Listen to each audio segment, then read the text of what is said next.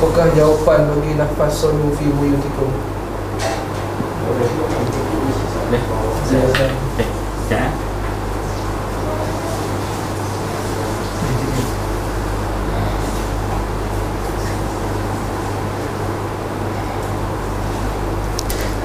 Okey.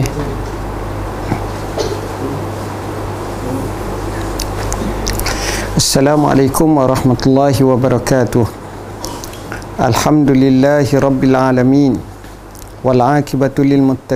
La udwana illa 'alal zalimin. Ashhadu an la ilaha illallah wahdahu la syarika lah wa ashhadu anna sayyidana Muhammadan abduhu wa rasuluh. Allahumma salli wa sallim ala sayyidina Muhammad wa ala alihi wa sahbihi wa barik wa sallim amma ba' Sidan penonton yang dirahmati Allah Alhamdulillah pada malam ni kita meneruskan lagi. Mari mengaji mengaji bersama Menteri InsyaAllah dalam kuliah online kita Kita akan bincangkan berkenaan dengan Imam Mazhab yang empat. Dan sebagaimana dalam dua hari lepas kita telah bincang tentang Imam Malik rahimahullahu taala. Jadi pada hari ini kita sambung lagi berkenaan Imam Malik dan selepas daripada itu kita buka soalan berkenaan dengan isu berkaitan dengan COVID-19. Mudah-mudahan kita mendapat pencerahan yang baik. Sidan penonton yang dirahmati Allah. Sebagaimana kita ketahui Imam Malik rahimahullah mempunyai kelebihan yang amat luar biasa. Kecerdasannya, kebijaksanaannya, kehebatannya dan banyak lagi sifat-sifat dan manakib yang baik. Pada malam ni kita nak fokus berkenaan dengan mutiara kata Imam Malik termasuk dalam nasihat-nasihatnya kepada kita kerana orang yang hebat bila dia beri nasihat sudah barang tentu mempunyai kehebatan yang tersendiri. Antara nasihat Imam Malik, ilmu agama adalah ilmu agama. Oleh itu hendaklah kamu perhatikan dari siapa kamu pelajarinya. Dalam kita nak belajar ilmu agama ni kita tak bolehlah jenis tangkap muat pakat belajar gitu saja tak. Dalam ilmu agama ni bila kita nak belajar kita tengok dulu siapa yang menjadi tok guru sebenarnya. Siapa yang menjadi pembimbing. Sebab itu Imam Syafi'i selalu sebut nak dapat ilmu itu wa irsyadu ustazin. Guru yang mursyid kita tengok siqah jangan yang jahil yang tak tahu akhirnya kita juga akan jadi lemah Kedua, tidak ada kebaikan bagi sesiapa yang melihat dirinya di dalam satu hal tetapi manusia lain tidak melihatnya bagi perkara itu. Dia duk fikir hal dia seorang. Sedangkan orang tak tengok pun hal tu. Maka pada masa itu orang macam ni tak ada kebaikan. Saat orang duk bincang masalah COVID-19, semua duk bincang masalah ni dia duk bincang perkara remeh-temeh ha diri dia ha kucing dia ha anak dia ha benda yang terlalu remeh. Kadang-kadang bukanlah anak tu remeh tapi kadang-kadang cerita nak beli baju apa ke anak. Jadi tak sesuai keadaan tu. Yang ketiga ilmu itu cahaya dan ia tak akan lembut melainkan hati yang bertakwa dan khusyuk. Oleh kerana ilmu ni cahaya dia akan masuk dalam hati yang ada takwa dan khusyuk.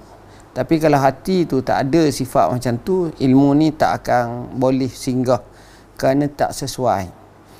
Kemudian seterusnya apabila seseorang itu zuhud tidak mementingkan keduniaan, Allah akan memberi hikmah kepadanya. Hikmah ini datang kepada orang yang zuhud. Tanpa zuhud payah untuk nak dapat hikmah kerana bila tanpa zuhud datang rasa antamak yang menyebabkan ia merajai hati seseorang dan bertakhtalah nafsu yang menjadi ketua kepadanya. Seterusnya kata Imam Malik lagi sebaik-baik perkara ialah yang terang dan nyata. Jika engkau syak antara kedua-duanya maka ambillah yang lebih dipercayai.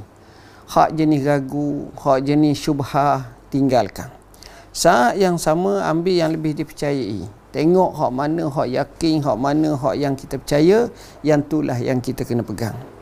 Kemudian seterusnya kata Imam Malik, siapa yang ingin menyelesaikan sesuatu masalah terlebih dahulu mereka membentangkan dirinya dalam syurga dan neraka dan bagaimana ia akan terlepas di akhirat. Apa-apa tindakan kita kalau kita timbang dengan syurga dan neraka kita tak berani tuan-tuan. Kita semua di kalangan kita nak masuk syurga. Di sana kita semuanya takut neraka.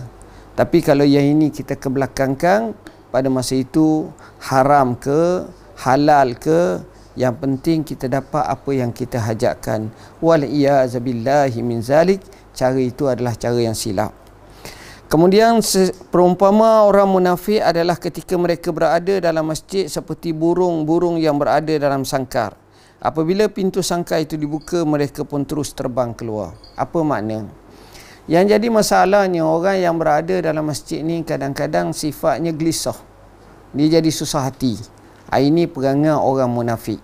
Tapi kalau orang tu orang yang sebenar-benarnya beriman, dia duduk dalam masjid dia tenang. Sebab boleh zikrullah, boleh semayang, boleh ibadat, boleh belajar, hatinya tenang. Kata Imam Malik rahimahullah mengikut apa yang diketahui bahawa ulama ditanya di hari kiamat seperti mana al-anbiya' para ulama yang disebut warasatul anbiya maka wazifah ataupun peranannya cukup besar.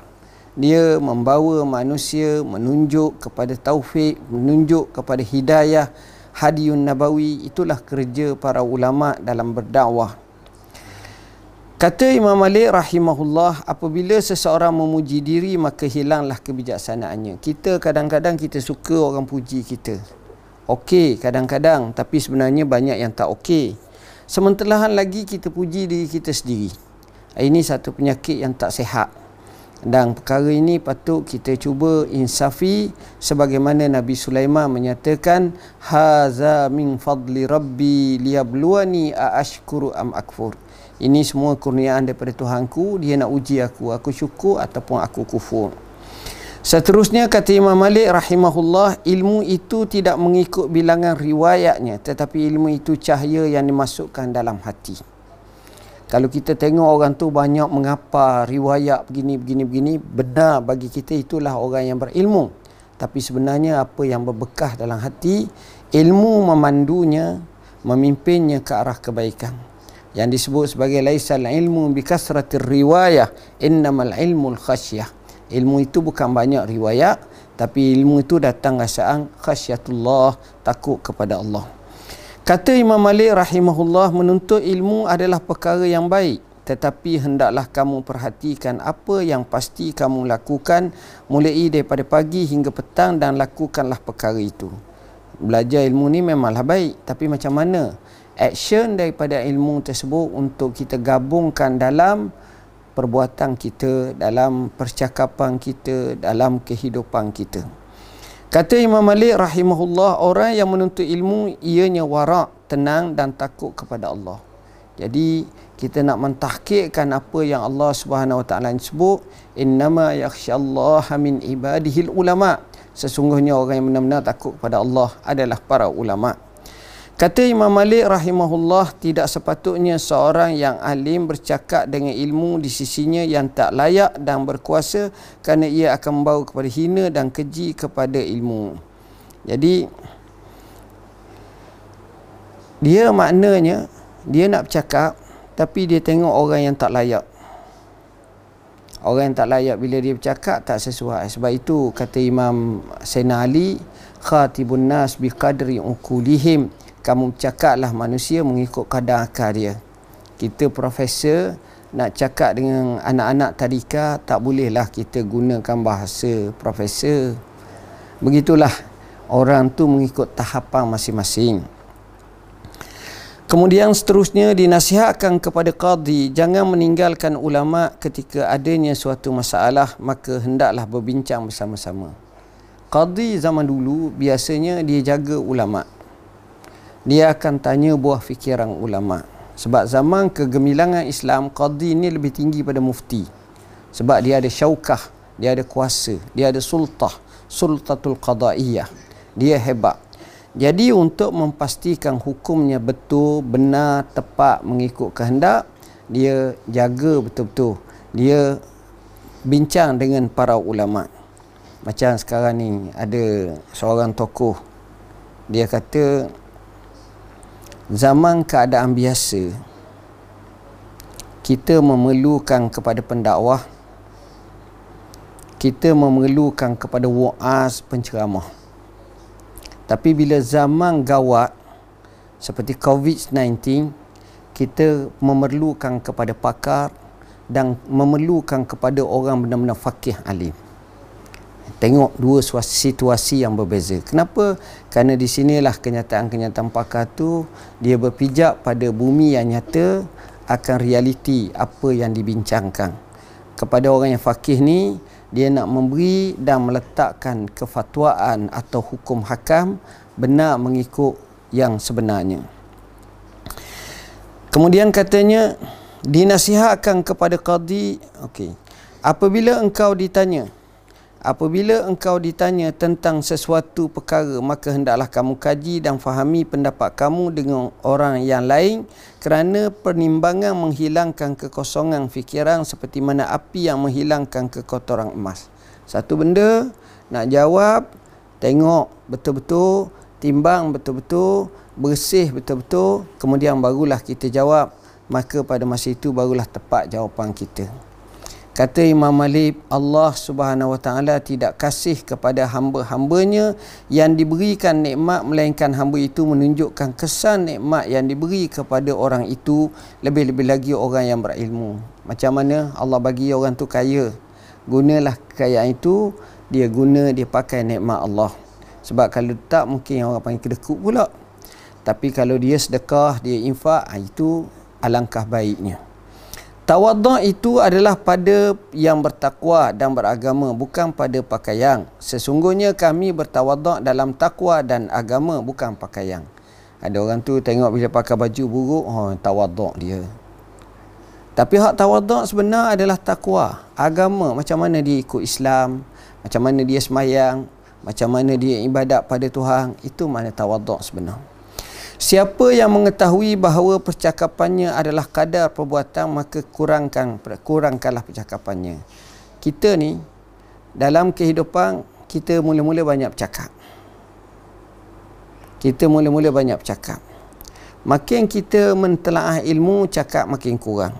Akhir sekali makin alim ilmu pada masa itu cakap lagi kurang yang banyaknya amal. Itulah hebat orang zaman dulu. Kemudian katanya lagi apabila manusia tidak baik untuk dirinya maka di sisi manusia pun dia tidak baik. Kalau dia seorang tu dengan diri dia pun dia tak baik, jangan harap dengan orang lain dia baik. Tengok cara hidup dia.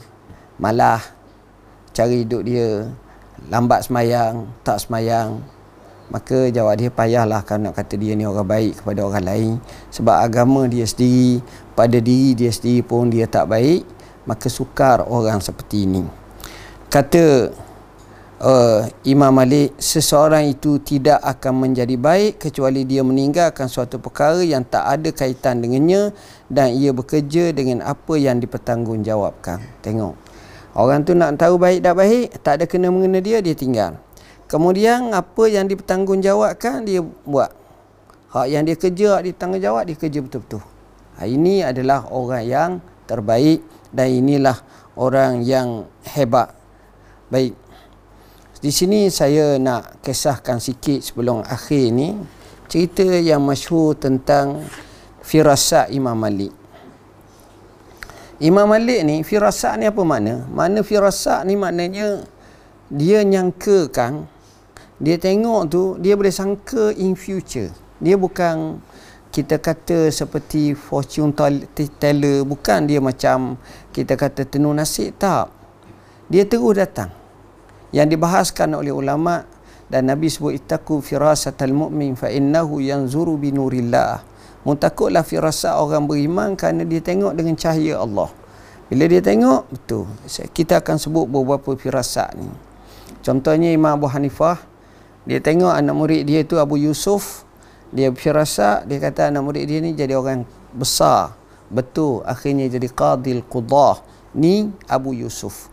Imam Abu Hanifah tengok firasat. Sama juga kita tengok Imam Malik ni. Dia kata salah seorang muridnya berkata, dia cerita, Imam Malik mempunyai firasat yang tak pernah silap. Dia cakap tu betul. Oh, tu hebat tu. Imam Syafi'i pernah menceritakan berkenaan firasat Imam Malik antara lain menyebut dia kata macam mana cerita rekahnya Imam Syafi'i yang beza dengan Imam Malik lebih kurang dalam 50 tahun lebih. Maknanya macam atuk dengan cucu lah. Imam Syafi'i lahir 150 Hijrah Imam Malik lahir 93 Hijrah. Maknanya hak tu 7 tahun capur 50 tahun 57 tahun beza umur Imam Malik lebih dulu daripada Imam Syafi'i Imam Malik, Imam Syafi'i kata, masa aku belajar umur belasan tahun ke 20 tahun tu, daripada Madinah, Mekah pergi ke Madinah bawa surat gubernur Madinah ataupun ulama besar Mekah ni, bawa surat gubernur Mekah dan ataupun ulama besar Mekah Muslim bin Khalid Az-Zanji pergi rumah Malik temu Imam Malik. Nak temu tekan main takut. Dia ada bodyguard dia ada pengawal. Akhirnya bila beritahu barulah Imam Malik keluar. Imam Malik keluar Imam Syafi'i unjuk surat tu pada tuan guru. Tengok surat tersebut. Imam Malik baca, dia kata esok kamu belajar dengan murid kananku, aku akan hantar, aku akan suruh dia ajar kamu kitab muatak yang aku karang. Imam Syafi'i jawab, wahai tuan guru, kitab muatak tuan guru tu saya hafal semua sekali dah. 170, 1700 hadis tu aku hafal semua sekali dah kitab muatak. Imam Malik terkejut, biar betul. Baca, baca anzahril qalb dalam keadaan hafazan ingat satu persatu.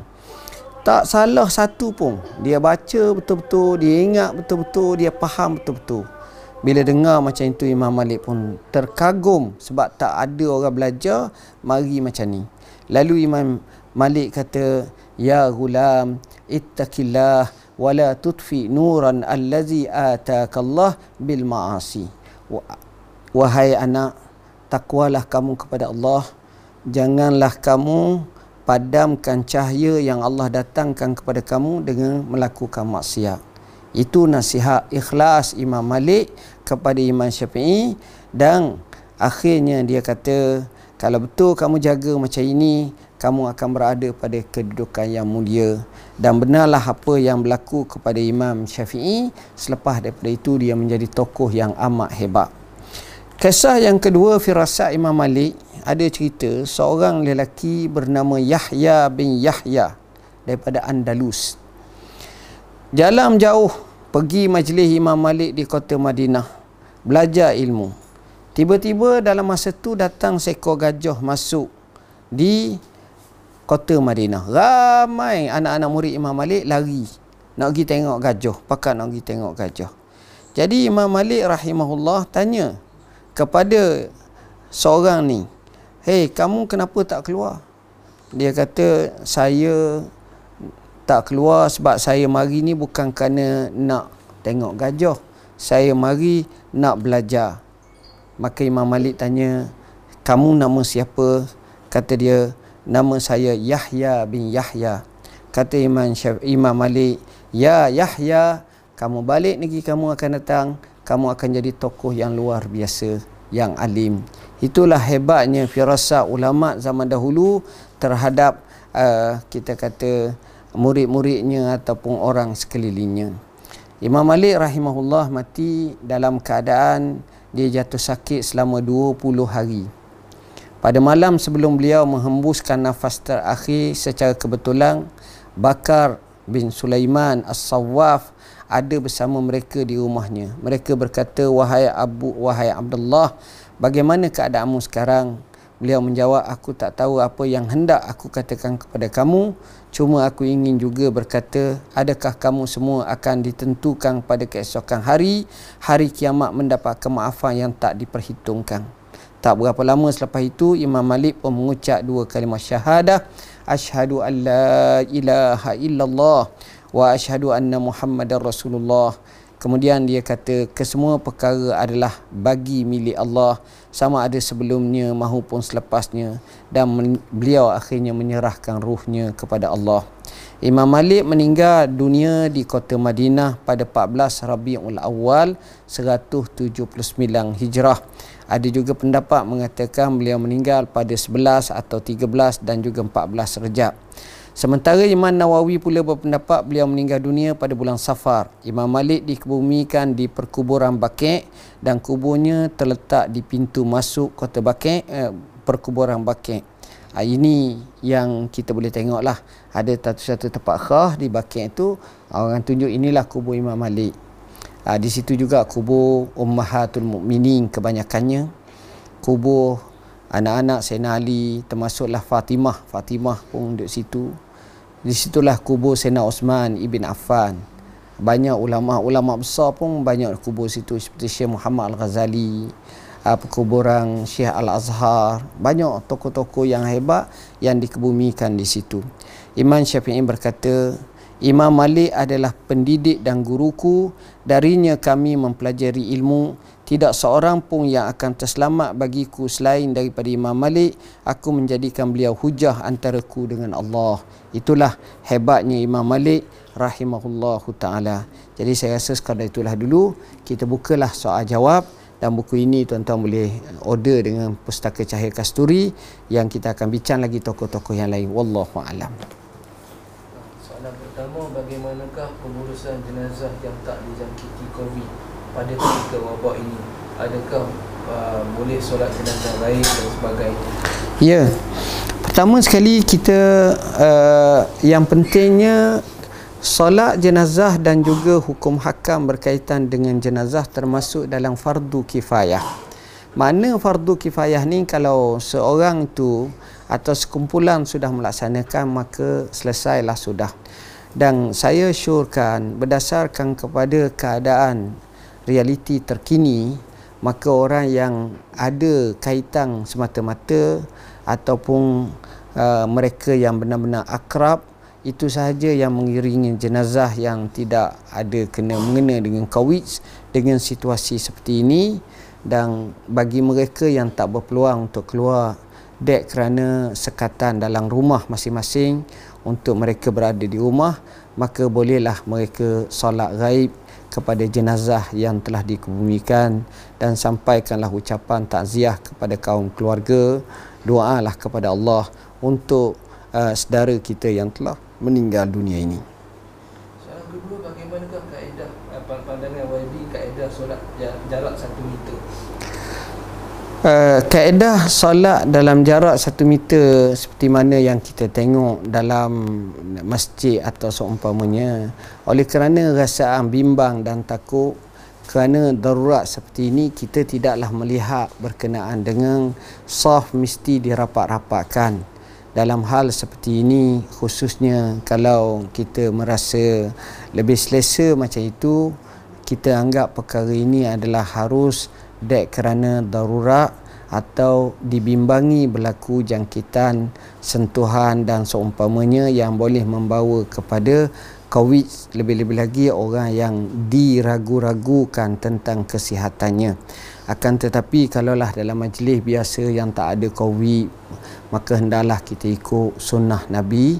Sawu sufufakum atimmu sufufakum yang kita rapatkan saf. Wallahu alam bolehkah nurse ataupun doktor tayamum jika kes uh, yang dikendalikan agak lama dan susah untuk buka pakaian PPE ya dalam masalah ini kalaulah terpaksa situasi seperti itu maka dia dibolehkan untuk tayamum kerana termasuk dalam darurat fatayammamu sa'idan tayyibah maka kita boleh tengok sebab-sebab seperti ini termasuk dalam bab sebab darurat. Kalau kita baca kitab fiqh, bab tayamum ni asalnya adalah faqidul ma tanpa air.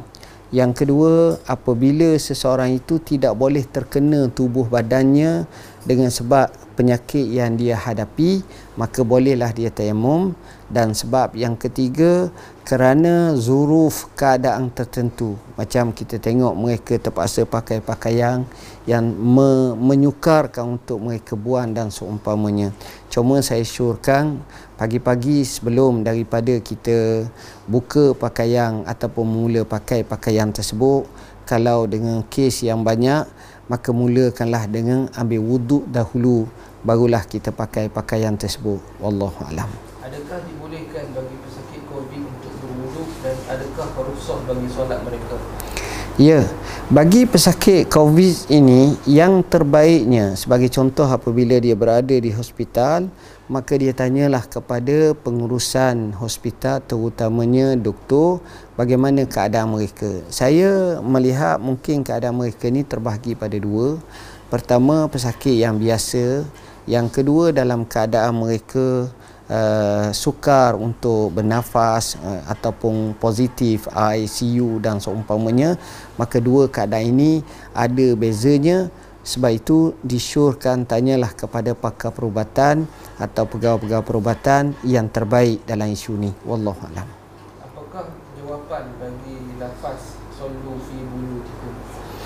Ya bagi yang melafazkan sallu fi buyutikum kalau kita kiaskan kepada ganti hayya ala salah maka jawapannya la haula wala quwata illa billahil aliyyil azim. La haula wala quwata illa billahil aliyyil azim.